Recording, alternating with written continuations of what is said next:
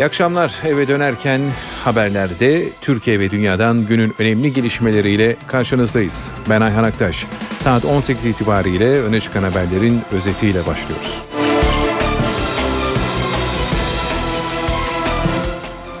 Suriye sınırı hareketli. Öte yakada PKK'nın uzantısı PYD ile El Nusra çatışıyor. Akçakale ve Ceylanpınar'da ise endişeli bekleyiş sürüyor. Türk Silahlı Kuvvetleri teyakkuzda. Genelkurmay daha önce belirlenen angajman kuralları çerçevesinde Türk tarafına açılan ateşe misliyle karşılık verildiğini duyurdu. Sınır hatlarındaki son durum canlı bağlantılarla eve dönerken haberlerde olacak. Gezi Parkı'na Topçu Kışlası için yerel mahkemenin aldığı yürütmeyi durdurma kararı Bölge İdare Mahkemesi tarafından kaldırıldı. İlik nakli beklerken hayatını kaybeden 9 yaşındaki Emir Efe son yolculuğuna uğurlandı. Arap Birliği Hizbullah'ın askeri kanadını terör örgütleri listesine aldı. Kraliyet bebeği için heyecan doruğa yükseldi. Prens William'ın eşi Kate Middleton doğum için hastanede.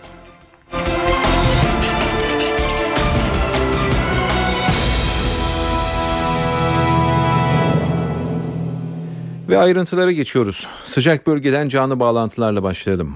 Gideceğimiz ilk sıcak nokta Şanlıurfa'nın Akçakale ilçesi.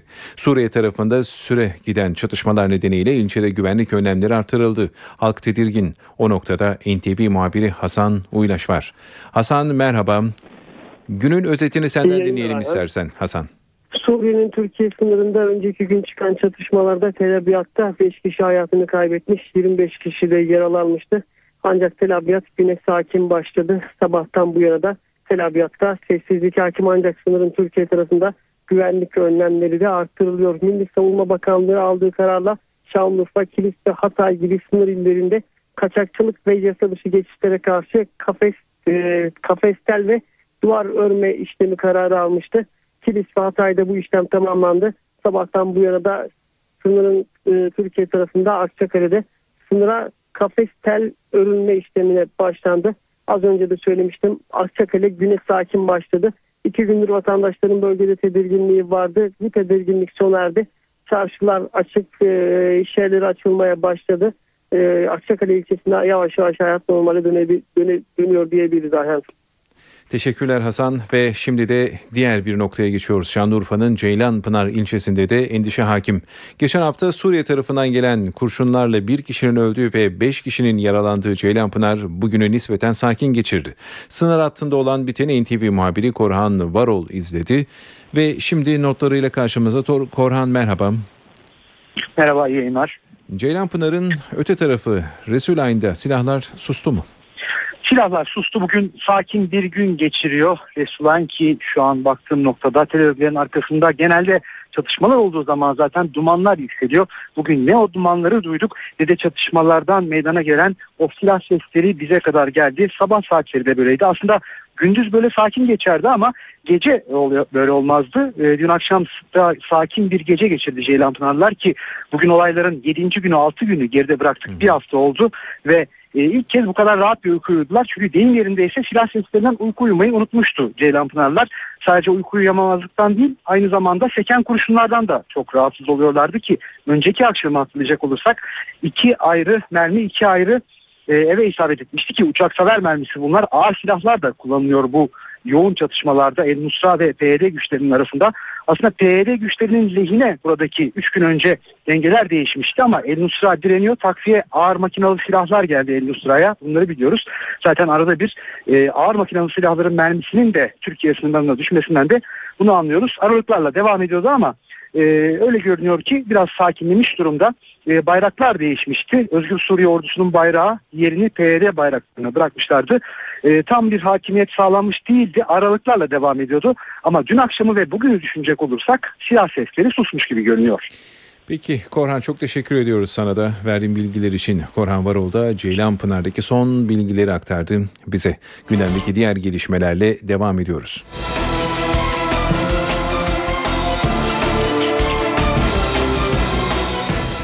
Ve sıradaki haberimiz yine bölgeyle ilgili esasında. TSK'dan bir açıklama. Suriye sınırındaki gerginliğe ilişkin Genelkurmay bugün bir açıklama yaptı.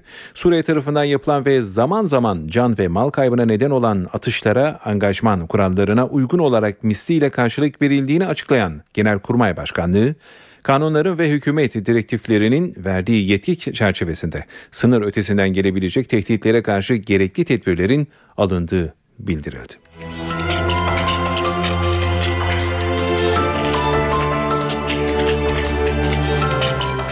Sınırdaki gelişmeler Ankara'da Bakanlar Kurulu'nda masaya yatırılıyor. Kabine toplantısında angajman kuralları dışında alınabilecek tedbirler değerlendiriliyor. Ancak kurulun başka gündem maddeleri de var. Daha fazla ayrıntıyı toplantıyı izleyen NTV muhabiri Ercan Gürses anlatıyor. Toplantı Başbakan Erdoğan başkanlığında devam ediyor ve toplantıda Suriye konusu özellikle sınırda yaşanan gelişmeler değerlendiriliyor. PYD'nin PKK'nın oradaki kolunun özerk bölge için adım attığı ve bazı bölgelerde mevzi kazandığı iddiaları bu konudaki istihbari raporlar angajman kuralları dışında Türkiye'nin yapabilecekleri Bakanlar Kurulu'nda enine boyuna değerlendiriliyor. Bakanlar Kurulu toplantısında Mısır'da yaşanan gelişmeler ve çözüm süreci de ele alınıyor. 8. heyet BDP'den İmralı'ya gitmişti. Abdullah Öcalan'la görüşmüştü. Abdullah Öcalan'ın bir açıklaması vardı. Bu yazılı açıklama BDP Genel Merkezi tarafından bütün medyaya duyuruldu ve bu açıklamadaki bazı ayrıntılar tabi Bakanlar Kurulu'nda doğrudan gündeme gelmeyecek ama en azından çözüm sürecinin ikinci aşamadan üçüncü aşamaya normalleşme aşamasına geçip geçmeyeceği konusu değerlendirilecek. Bakanlar Kurulu toplantısında ekonomi de değerlendirilecek konular arasında Ekonomi Bakanı Zafer Çağlayan yatırım ortamını geliştirme paketi konusunda bir sunum yapacak Bakanlar Kurulu toplantısında. Bakanlar Kurulu toplantısı bittikten sonra tabii ki bir açıklama yapılacak hükümet sözcüsü Bülent Arınç'tan. Ardından da hükümet üyeleri, bakanlar başbakanlık konutuna geçecek. Başbakan Erdoğan'ın kendilerine ve ailelerine verdiği iftar yemeğine katılacak.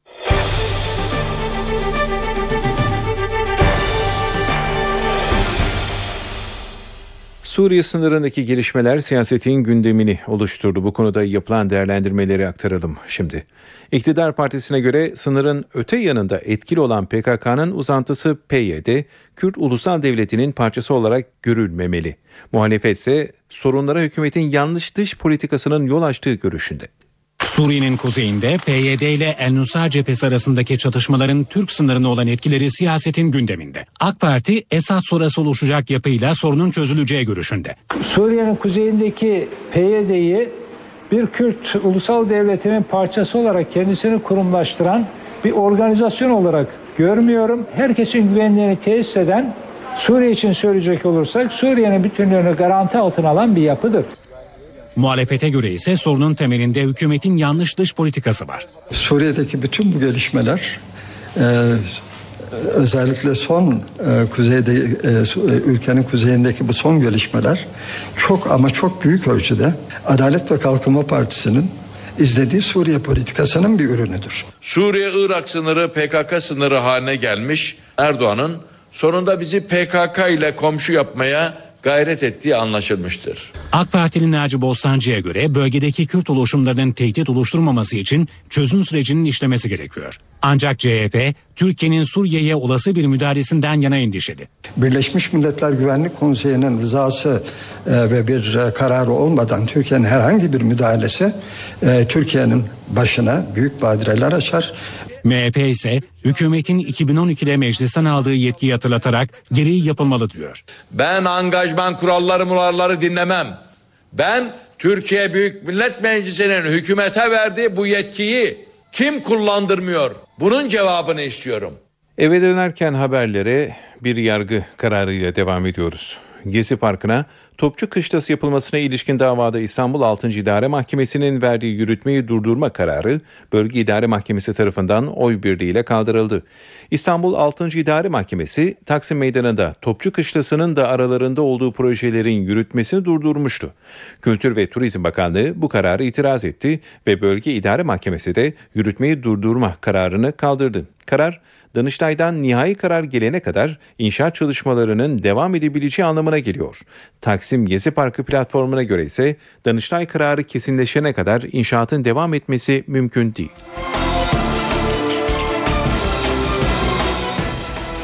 Hükümet esnafın Gezi Parkı zararını çıkartıyor. Bu konuda yazı Türkiye Esnaf ve Sanatkarları Konfederasyonu'na gönderildi. Konfederasyonda Türkiye çapında kayıtlı 2 milyon esnafa hükümetin kararı doğrultusunda Gezi Parkı eylemlerinde uğradığınız zararı tespit edin yazısı gönderdi. Başbakan Tayyip Erdoğan, eylemler nedeniyle Türkiye genelinde esnafın ne kadar zarar ettiğinin tespit edilmesi için geçtiğimiz günlerde talimat vermişti. Yetkililer bu çalışmanın Gümrük ve Ticaret Bakanlığı tarafından yürütüldüğünü kaydettiler. İlk etapta hesaplanan zararın 75 milyon lirayı bulduğu savunulurken, iş kayıpları nedeniyle zararın 100 milyon liranın üzerine çıkabileceği de ileri sürülüyor. Türkiye Esnaf ve Sanatkarlar Konfederasyonu Başkanı Bendevi Palandöken esnaftan ellerindeki bilgi ve belgeleri kendilerine iletmelerini de istedi.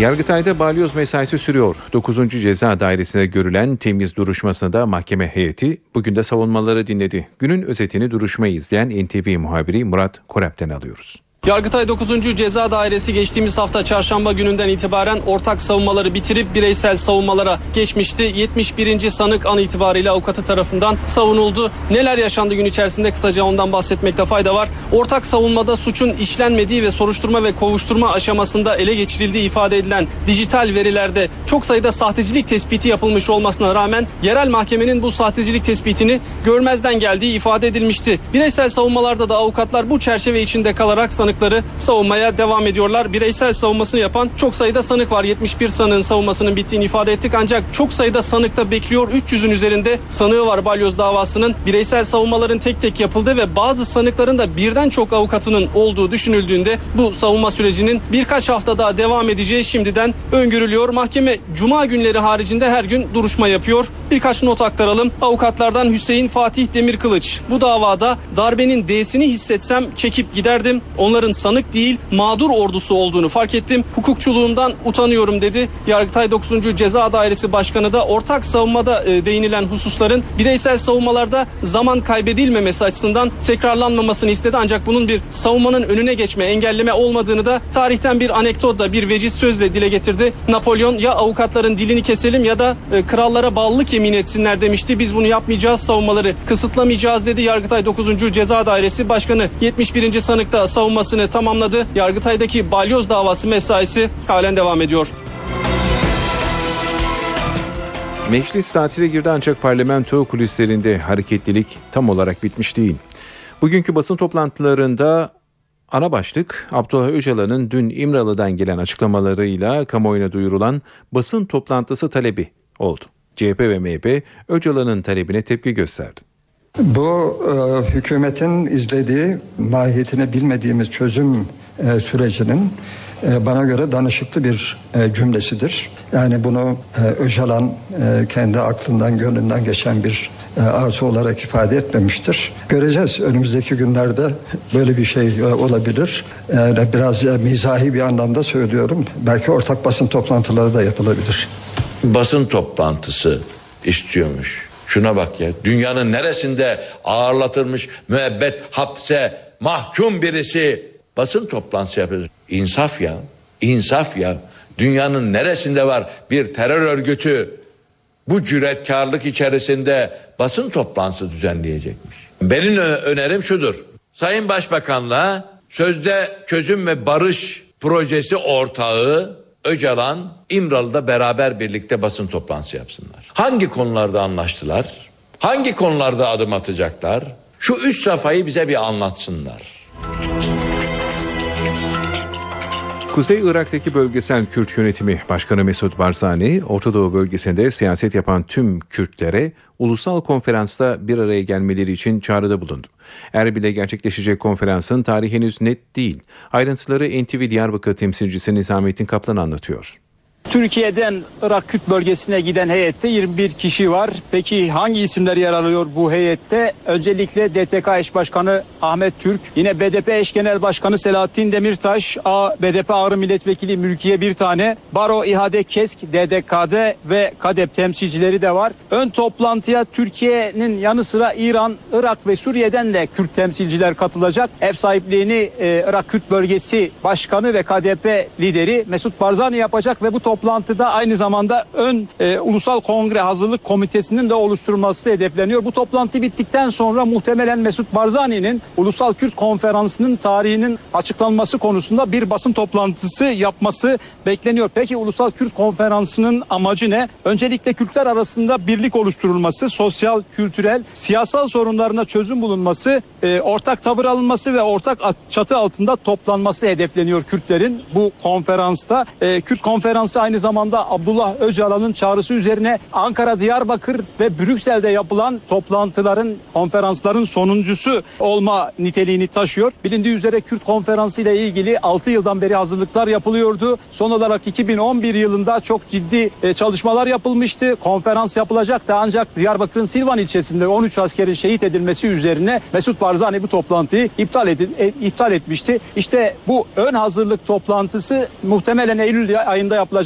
konferansın da e, artık bir anlamda yapılması için e, atılan ilk adım oldu. KCK ana davasında tutuklu bulunan eski DEP milletvekili Hatip Dicle'nin tahliye talebi reddedildi. Dicle'nin avukatları müvekkillerinin uzun süredir tutuklu bulunduğunu savunarak tahliyesini istedi. Dicle'nin yargılandığı Diyarbakır 6. Ağır Ceza Mahkemesi heyeti avukatların verdiği dilekçe üzerine bugün toplandı. Mahkeme heyeti Hatip Dicle'nin avukatlarının tahliye talebinin reddedilmesine karar verdi. Mevcut delil durumu, kaçma şüphesi ve Dicle'nin yargılandığı suçun katalog suçlar kapsamında ele alınması red gerekçeleri olarak sıralandı. Diyarbakır D tipi cezaevinde tutuklu bulunan Hatip Dicle, geçen hafta vefat eden annesi Mübeccel Dicle'nin cenaze törenine kelepçeyle katılmamak için cezaevinden izin istememişti. Saatimiz 18.22 gösteriyor. Eve dönerken haberler devam ediyor ve Efe'nin hikayesiyle devam edeceğiz. Minik bedeni lösemi ile mücadelede daha fazla dayanamadı. 9 yaşındaki Emir Efe ilik nakli beklerken hayatını kaybetti.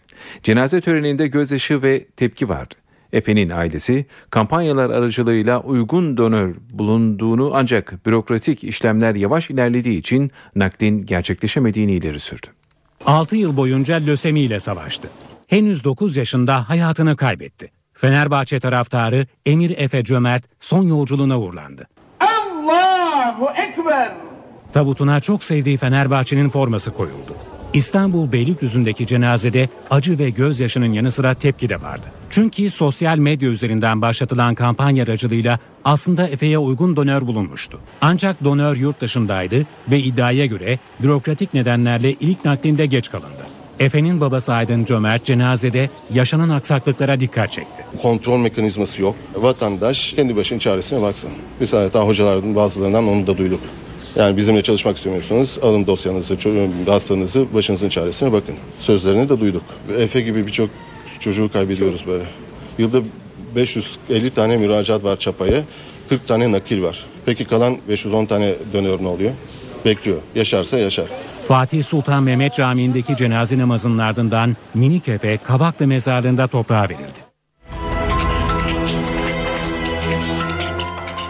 Türkiye'de 5. yüz naklinin yapıldığı Recep Sert'in sağlık durumu iyiye gidiyor. Sert'in bugün uyandırılması bekleniyordu ancak iki gün daha uyutulmasına karar verildi. Doktorlar bir sorun olmadığını söylüyor.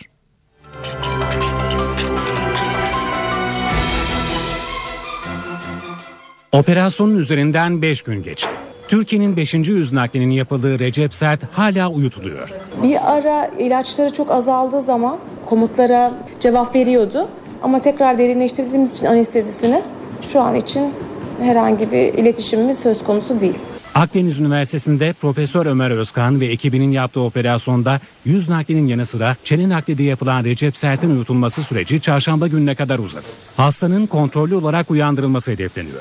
Recep gayet iyi durumda yoğun bakımda takip ediliyor. Bütün sistemleri stabil. O çok önemli bizim için. Yüzünde de ödemler gerilemeye başladı yavaş yavaş. Ancak kontrolü uyanmasını istiyoruz. Kafa hareketinin çok keskin olmaması gerek. O yüzden bir çarşambayı sanıyorum bekleyeceğiz. Yavaş ve kontrolü uyanmak adına. Sert'in çenesini hareket ettirmesi 4 ayı bulacak. Tamamen kullanması ise 1 yıl alacak. Ailesi henüz Recep Sert'in yeni yüzünü görmedi. Doktorları Recep Sert'in ödemlerinin inmesini bekliyor. Bursa, roman bir vatandaşın tüfekle genç bir kızı yaralaması üzerine karıştı. Romanların oturduğu evler taşlandı, at arabaları ateşe verildi. Sonunda çevik kuvvet müdahale ederek bir roman 21 kişi gözaltına aldı. Arabalar ateşe verildi, evler taşlandı. Bursa Osman Gazi'de komşu kavgası gerginlik yarattı. Güneştepe mahallesinde Roman vatandaşlarla komşuları arasında tartışma çıktı. Roman vatandaş pompalı tüfekle ateş etti. 16 yaşındaki Beyza Koç hafif yaralandı. Kavgaya mahalle sakinleri de karıştı. Tamam lan. Tamam hadi hadi. Burada artık arabalarla hızlı şekilde geçiliyor. Ya yavaş geçin bak burada çoluk çocuk var. Ondan sonra kalkıyor yengeme silah çekiyor. Ben gittim yakasından yapıştım kaçtı. Ondan sonra babasıyla geldiler silah çektiler bana. Saçmalar benim çocuğuma geliyor. İftar sonrası toplanan kalabalık romanların oturduğu evleri taşladı. At arabaları ve bir otomobil ateşe verildi. Romanların oturduğu evlerin yanındaki barakalarda yakıldı. Takviye ekiplerin yanı sıra bölgeye çevik kuvvet ve zırhlı araçlar sevk edildi. Osman Gazi Kaymakamı Osman Taştan mahalle sakinleriyle görüşerek evlerine dönmelerini istedi. Sizden evlerinize dağılmanızı rica ediyoruz. Polis de anons yaparak sağduyu çağrısı yaptı. Olaylar çevik kuvvetin müdahalesiyle sona erdi. Bir roman 21 kişi gözaltına alındı. İstanbul Fındıklı'da 1958'de yıkılan ve şimdi yeniden inşa edilen Süheyl Bey Camii tartışma konusu oldu. Tartışmanın nedeni caminin orijinaline uygun yapılmaması. Eski müftü olan CHP İstanbul Milletvekili İhsan Özkeş, bir önergeyle caminin neden aslından farklı yapıldığını sordu. Tartışmalara noktayı ise Başbakan Yardımcısı Bekir Bozdağ koydu. Vakıflar Genel Müdürlüğü geçen hafta İstanbul'da 130 caminin yeniden inşası için çalışma başlattığını duyurdu. Ancak Beyoğlu'nda 1957'de yıkılan ve orijinaline uygun yapılacağı söylenen Süheyl Bey Camii meclis gündemine taşındı. Tartışmanın nedeni 100 kişilik caminin yeni görüntüsü. Camiye benzemiyor. Yani eski şeyine bakarak hiç benzer yanı yok. Beğenmediniz mi? Ben şahsen beğenmedim. Daha iyi olur diyorlar eskisi olsa. İş merkezine benziyor. Eski haline uygun yapılmalı. Tarihimiz korunmalı bence. Benzemiyor ama benzeyecek. Yeri dar olduğu için herhalde öyle kat kat yapıyorlar. CHP İstanbul Milletvekili İhsan Özkes bir önergeyle caminin neden orijinaline benzemediğini sordu. Yanıt Başbakan Yardımcısı Bekir Bozdağ'dan geldi.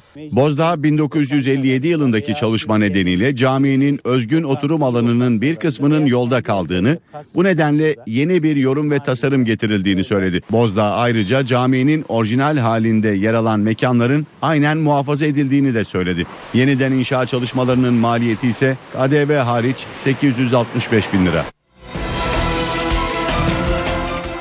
Sıcak havalar özellikle yurdun güneyinde vatandaşı bunalttı. Bir nebze olsun serinlemek isteyenler deniz ve havuzun yolunu tutuyor. Hal böyle olunca Halk Sağlığı Müdürlüğü'nden ekipler Antalya'da 297 noktadan 15 günde bir deniz suyu numunesi almaya başladı.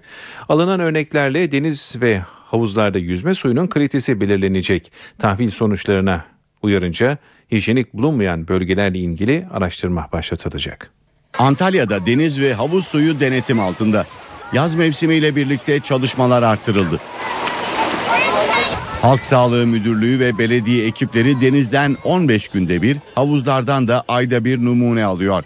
Ekipler 297 yüzme noktasından aldıkları numuneleri Halk Sağlığı Müdürlüğü laboratuvarına gönderiyor. Deniz suyunda kirliliğe rastlanırsa nedenleri araştırılarak önlem alınacak. Özellikle risk alanı olarak belirlediğimiz yerler var. Akarsuların denize döküldüğü alanlar bunlar. 16 defa bu yıl kirlilik sınırına yakın bir değer tespit edildi. Yüzme alanlarında bu yıl içinde hiçbir kirlilik tespiti olmadı. Havuzlardan alınan numunede de kirlilik kaydedilirse havuz hizmete kapatılacak. Serbest kullanımızda 1.0 e, alt limitte 1 ile 3 arasında olması gerekiyor. Deniz ve ticari havuzların yanı sıra site havuzları da inceleme altında. Çalışmaların 30 Ekim'e kadar sürmesi hedefleniyor. Değerlendirme sonuçları bir sonraki yılın mavi bayraklı plajlarını belirleyecek. Yurdun güneyi aşırı sıcaklarla boğuşurken kuzeyde durum biraz farklı. Sırada hava durumu var. Son verileri NTV Meteoroloji Editörü Gökhan Abur'dan alıyoruz.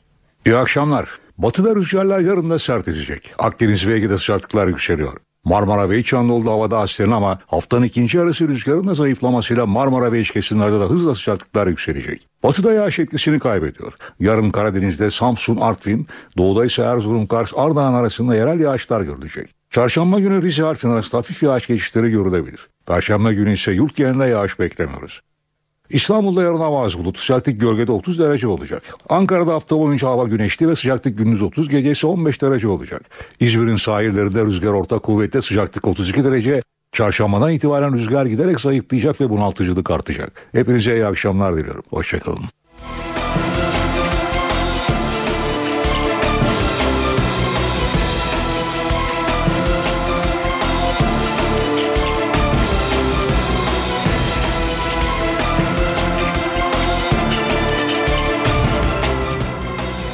Dünya gündeminden haberlerle devam ediyoruz. Eve dönerken haberlere. İlk sırada bu sabah Brüksel'de Avrupa Birliği yetkililerinin aldığı bir karar var.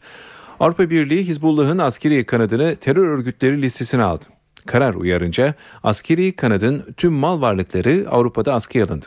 Ancak Avrupa Birliği'nin bu kararı bazı tartışmaları beraberinde getirdi.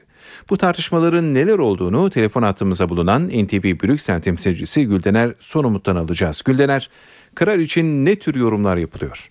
İki önemli yorum yapılıyor. Bunlardan bir tanesi Hizbullah'ın terör örgütü kanadı ile yani silahlı kanadı ile siyasi kanadı arasında ayrım yapılmanın son derece zor olduğu ifade ediliyor ve bu çerçevede de özellikle Hizbullah'ın e, Avrupa Birliği'nin terör örgütleri listesinde girmiş olması bu mal ayrımının yapılmasının son derece zorluğuna ve bu kararın fiiliyatta fiilen uygulanmasının zor olabileceğini dile getiriyorlar.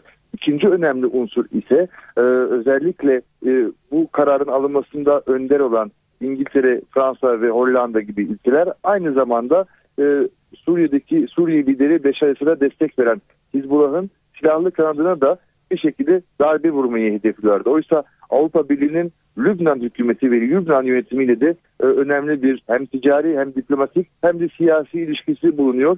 İkisini ayırt etmek son derece zor olacağı ifade ediyor. Ancak İngiltere, Hollanda, Almanya ve Fransa gibi ülkeler Hizbullah'ın e, silahlı kanadının geçtiğimiz Temmuz e, ayında 2012 yılında Bulgaristan'da İsrailli turistlere yönelik olarak bir otobüse yapılan düzenlenen saldırı ve yine Hizbullah'ın silahlı kanadının üst düzey bir yetkilisinin geçtiğimiz Mart ayında Güney Kıbrıs Rum kesiminde yargılandığını hatırlatarak bu konuda Avrupa Birliği'nin e, kesinlikle hareketsiz kalmaması gerektiğini ve bu yüzden de alınan kararın en azından caydırıcı nitelikte olduğu ifade ediliyor.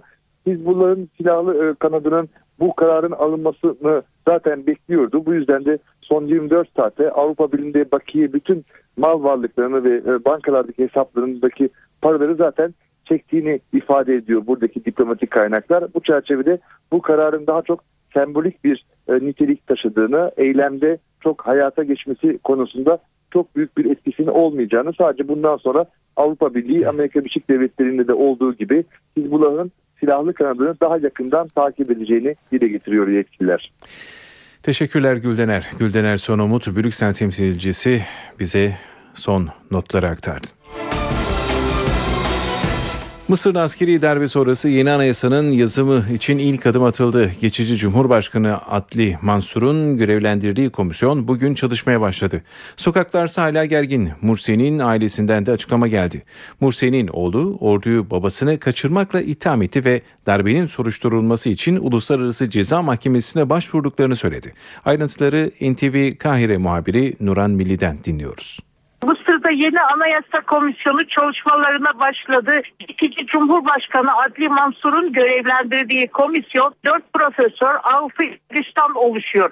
Komisyonun anayasada yapılacak değişiklikleri bir ay içinde önermesi gerekiyor. Hukukçuların önerdiği anayasa değişiklikleri toplumun farklı kesimlerin temsilcilerinden oluşan 50 kişilik bir komisyon tarafından ele alınacak.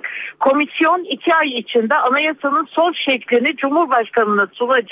Cumhurbaşkanı'nın da bir ay içinde anayasa taslağını referanduma sunması gerekiyor. Anayasa referandumunun ardından parlamento seçimlerine gidilecek. Bu seçimlerden bir ay sonra da Cumhurbaşkanlığı seçimi yapılacak. Bütün bu süreçlerde en geç Şubat 2014'te tamamlanacak. Bu arada eski Cumhurbaşkanı Muhammed Mursi'nin Kahire'de yaptığı açıklamada orduyu Mursi'yi rehin almakla suçladığı, babasının güvenliğinden ve hayatından ordunun sorumlu olduğunu söylediği bildirildi.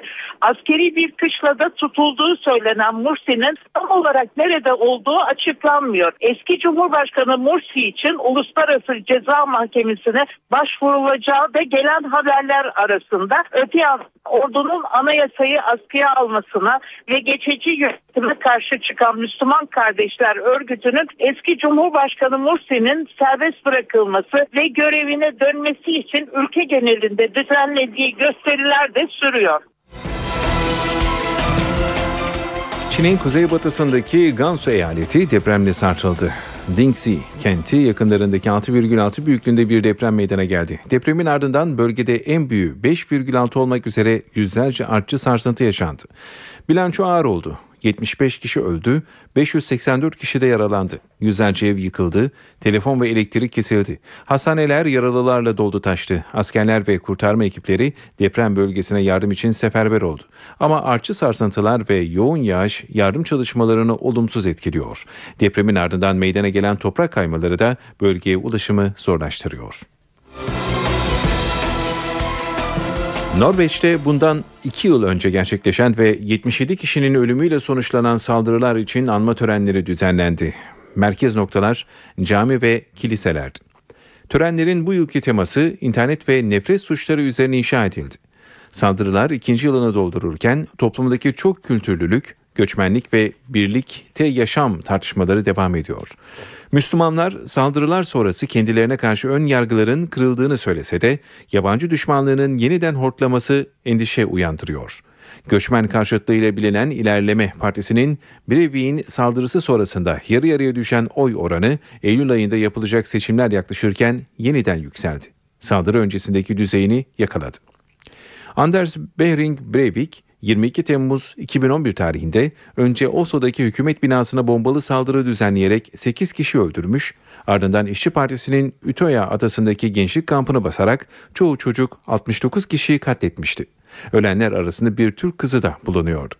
Katliamı Müslümanları Avrupa'dan kovmak için düzenlediğini belirten Breivik, Norveç'te en yüksek ceza olan 21 yıl hapis cezasına çarptırılmıştı. İngiliz kraliyetinin günler süren heyecanlı bekleyişi tüm dünyayı sardı. Ancak şu sıralarda bu heyecan son bulmak üzere.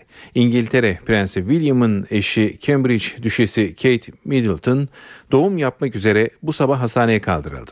Dünyanın dört bir yanından gazeteciler Londra'daki St. Mary Hastanesi'nin önünde toplandı. Ancak kraliyet bebeğinin doğumuyla ilgili ilk duyuru geleneklere göre Buckingham Sarayı'ndan yapılacak. Dünya bebeğin cinsiyetini de o zaman öğrenecek. Bebek kız da olsa, erkek de olsa İngiltere tahtının Prens Charles ve babası William'dan sonra üçüncü varisi olacak.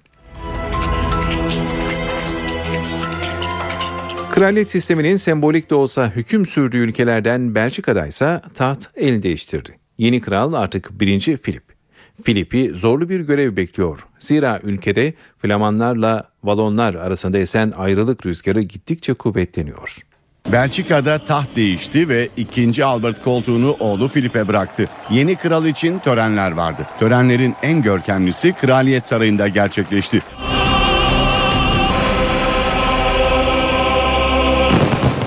Binlerce kişi kutlamalara katıldı. Kral ve eşi de sarayın balkonundan halkı selamladı. Ancak yeni kral Filip'in işi pek de kolay değil. Zira ülkede Flemenkçe konuşan kuzey ile Fransızca konuşan güney arasında ayrılık rüzgarı büyüyor. Anayasal monarşiyle yönetilen Belçika'da ise kralın daha çok sembolik yetkileri bulunuyor. Ancak kral anayasal kriz durumlarında müdahalede bulunabiliyor.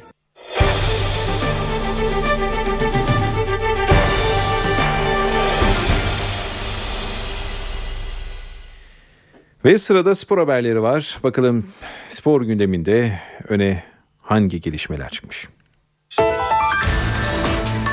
Galatasaray'ın ikinci yurt dışı etap kampı başladı. Sarı Kırmızılar Malaga maçının ardından İzmir'den Slovenya'ya hareket etti. Malaga ile karşı karşıya gelen Sarı Kırmızılar İzmir'de bir gece konakladıktan sonra özel uçakla Slovenya'ya gitti. Galatasaray'ı Adnan Menderes Havalimanı'nda Sarı Kırmızılı taraftarlar uğurladı. Galatasaray 29 Temmuz pazartesi gününe kadar Slovenya'nın Bled kentinde kalacak. Galatasaray Slovenya kampının ardından 3 ila 4 Ağustos'ta Arsenal'in ev sahipliğinde Emirates Cup'a katılacak. Beşiktaş Başkanı Fikret Orman'dan çarpıcı açıklamalar.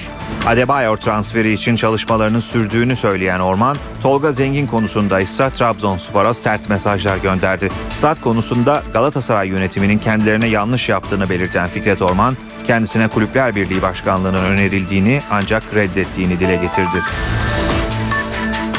Teknik direktör Hikmet Karaman hazırlık karşılaşmalarında istedikleri sonuçları alamamalarının taraftarları endişelendirmemesi gerektiğini söyledi. Hedeflerinin Avrupa Ligi gruplarına kalmak olduğunu belirten tecrübeli teknik adam şampiyonluğu sonuna kadar kovalayacaklarını ifade etti. Yeni sezon hazırlıklarını Avusturya'da tamamlayan Bursa Spor 21 gün süren kamp sonrası yurda döndü. Kamp hakkında NTV Spor'a değerlendirmelerde bulunan teknik direktör Hikmet Karaman, Bursa Spor'un Avrupa Ligi maçları ve hedefleri hakkında konuştu. Kamptaki maçlarda alınan sonuçların taraftarı yanıltmaması gerektiğini belirten Karaman, ilerleyen haftalarda iyi bir Bursa Spor'u herkese göstereceklerini söyledi. Üst düzey takımlarla maç oynayıp gerçek durumumuzun ne olduğunu ve bu maçlardan çıkaracağımız sonuçlar bize doğru çalışma programını, doğru düşünceleri göstereceği için ağır bir program uyguladık. Bu maçları oynarken de antrenman programlarından taviz vermiyoruz. Hikmet Karaman Avrupa Ligi elemelerini geçerek gruplara kalmak istediklerini belirtti. Mutlaka gruplara kalmak istiyoruz. E, nihayetinde hazırlık maçlarının hepsini kazanıp gruplarda takla atabilirsiniz, pes edebilirsiniz. Veya hazırlık maçları hiç kimsenin beklemediği gibi olabilir ama biz teknik ekip olarak, oyuncular olarak hepimiz ne durumda olduğumuzu bilip ciddi Avrupa Kupası ve diğer maçlarımıza farklı bir tutum, daha gelişmiş, daha olgun bir tutum içerisinde e, çıkıp orada doğru sonuçlar almak e, bence esas olan bu. İnşallah Avrupa'da da tura atlayıp gruplara kalan takım olarak da kendimizi göstermek istiyoruz. Tecrübeli çalıştırıcı Bursa Spor'un yeni sezondaki hedefini açıkladı. Bir kere Avrupa kupalarında mutlak suretle o gruplarda mücadele etmek. Birinci, en birinci hedefimiz bu. Tabii ki e, ligde de e, Bursa Spor her zaman e, Avrupa kupalarına giden takım olmuştur. Şampiyonluğu kovalayan takım olmuştur. Bu mücadele içerisinde de yerini alacaktır. Yeşil Beyazlıların yeni transferleri Frey, Çibelli ve Taybo'nun adaptasyon sorunu yaşadıklarını belirten Karaman, 3 oyuncunun fizik, taktik ve alışma sürecini en kısa sürede yukarı çekeceklerine inandığını söyledi. Eskişehir Spor Bursa Sporlu Alfred Ndiaye'yi istiyor. Kırmızı Siyahların Başkanı Mesut Hoşcan, Ndiaye transferinde sona yaklaştıklarını açıkladı. Adımlarımızın eee, biraz sağlam atmaya çalışıyoruz. Eee, çok böyle spekülasyonlara girmek istemiyoruz. Farkındaysanız bizim ağzımızdan farklı bir kelimeler çıkmıyor. Evet Ndiaye ile ilgili eee, görüşmelerimiz hemen hemen son aşamaya geldi. Ama futbolda tabii imza atmadan hiçbir şey gerçekleşmiyor. Başka kulüplerin de bu futbolcuyla olan ilgilenmeleri de devam ediyor. Ee, biz sonuna kadar mücadelemizi vereceğiz. İnşallah Endia'yı eski sporumuza kazandırmak için e, büyük bir çaba sarf edeceğiz. Bu yolda da emin adımlarla gidiyoruz. Aşama aşama lige hazırlanıyoruz. Ee, burada daha evvel altyapıdaki gençlerimizle beraber, daha evvelki kadroya giremeyen gençlerimizle hem altyapının hem üst yapının birlikte çalışmaları vardı. Ee, bu daha verimli olduğunu e, inanıyoruz ve bunun da sonuçlarını aldığımıza inanıyoruz. Ee, bu birinci derecede kamp bitti. Nasipse Avusturya'da da iyi bir kamp dönemi geçireceklerini düşünüyorum. Ee, zaten sürede az kaldı. 16'sında lig başlıyor 16 Ağustos'ta. Ee, yolumuzun açık olduğunu düşünüyorum. Bugün bir aylık bir yönetim kuruluyuz. Ee, baktığımızda güzel anlamlı işler olduğunu görüyoruz. Bir sükunetin, bir sakinliğin ve bir güven unsurunun oluştuğunu görüyoruz. Beko Basketbol Ligi ekiplerinden Galatasaray Live Hospital Avustralyalı oyuncu Nathan Javai'yi transfer etti. Galatasaray kulübünden yapılan açıklamada geçen sezon İspanya'nın Barcelona takımında forma giyen Nathan Javai ile opsiyonu sarı kırmızılarda olmak üzere 1 artı 1 yıllık prensip anlaşmasına varıldığı bildirildi. 2.07 metre boyundaki Javai fiziksel görünümü sebebiyle NBA'de tüm zamanların en iyi pivotlarından Shaquille O'Neal'a benzetiliyor. Gelelim kültür ve sanat dünyasından haberlere. Size çeşitli etkinliklerden bir derleme sunuyoruz.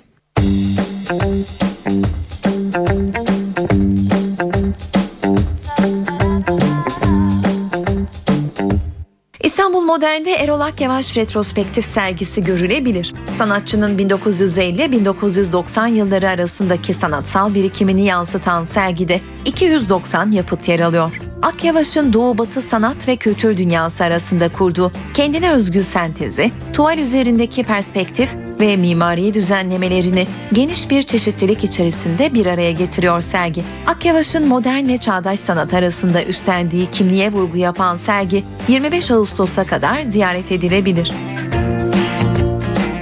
Sakıp Sabancı Müzesi'nde geçmişten günümüze yelpaze sergisi 30 Mayıs'ta açıldı. Sergide 1720 ile 1900 yılları arasında değişen, günümüzde ender bulunan yaklaşık 120 yelpazeden oluşan özel koleksiyonuyla yelpazenin önemini yansıtan yağlı boya tablolar sanatseverlerin ilgisine sunuluyor. Dönemin opera kültürünü yansıtan opera dürbünleri de altın, porselen ve mine işçiliğinin zarif örnekleri olarak sergideki yerini alıyor. Yelpazenin tarih boyunca modada, seremonilerde ve hatta savaşlardaki önemini gözler önüne seren sergi 25 Ağustos'a kadar görülebilir.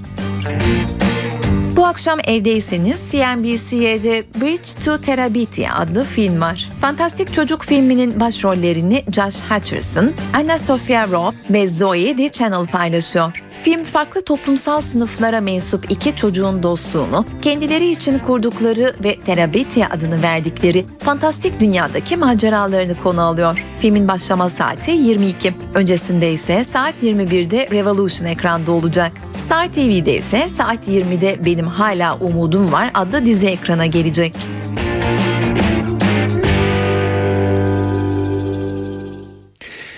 Eve dönerken haberlere burada nokta koyuyoruz. İyi akşamlar diliyoruz.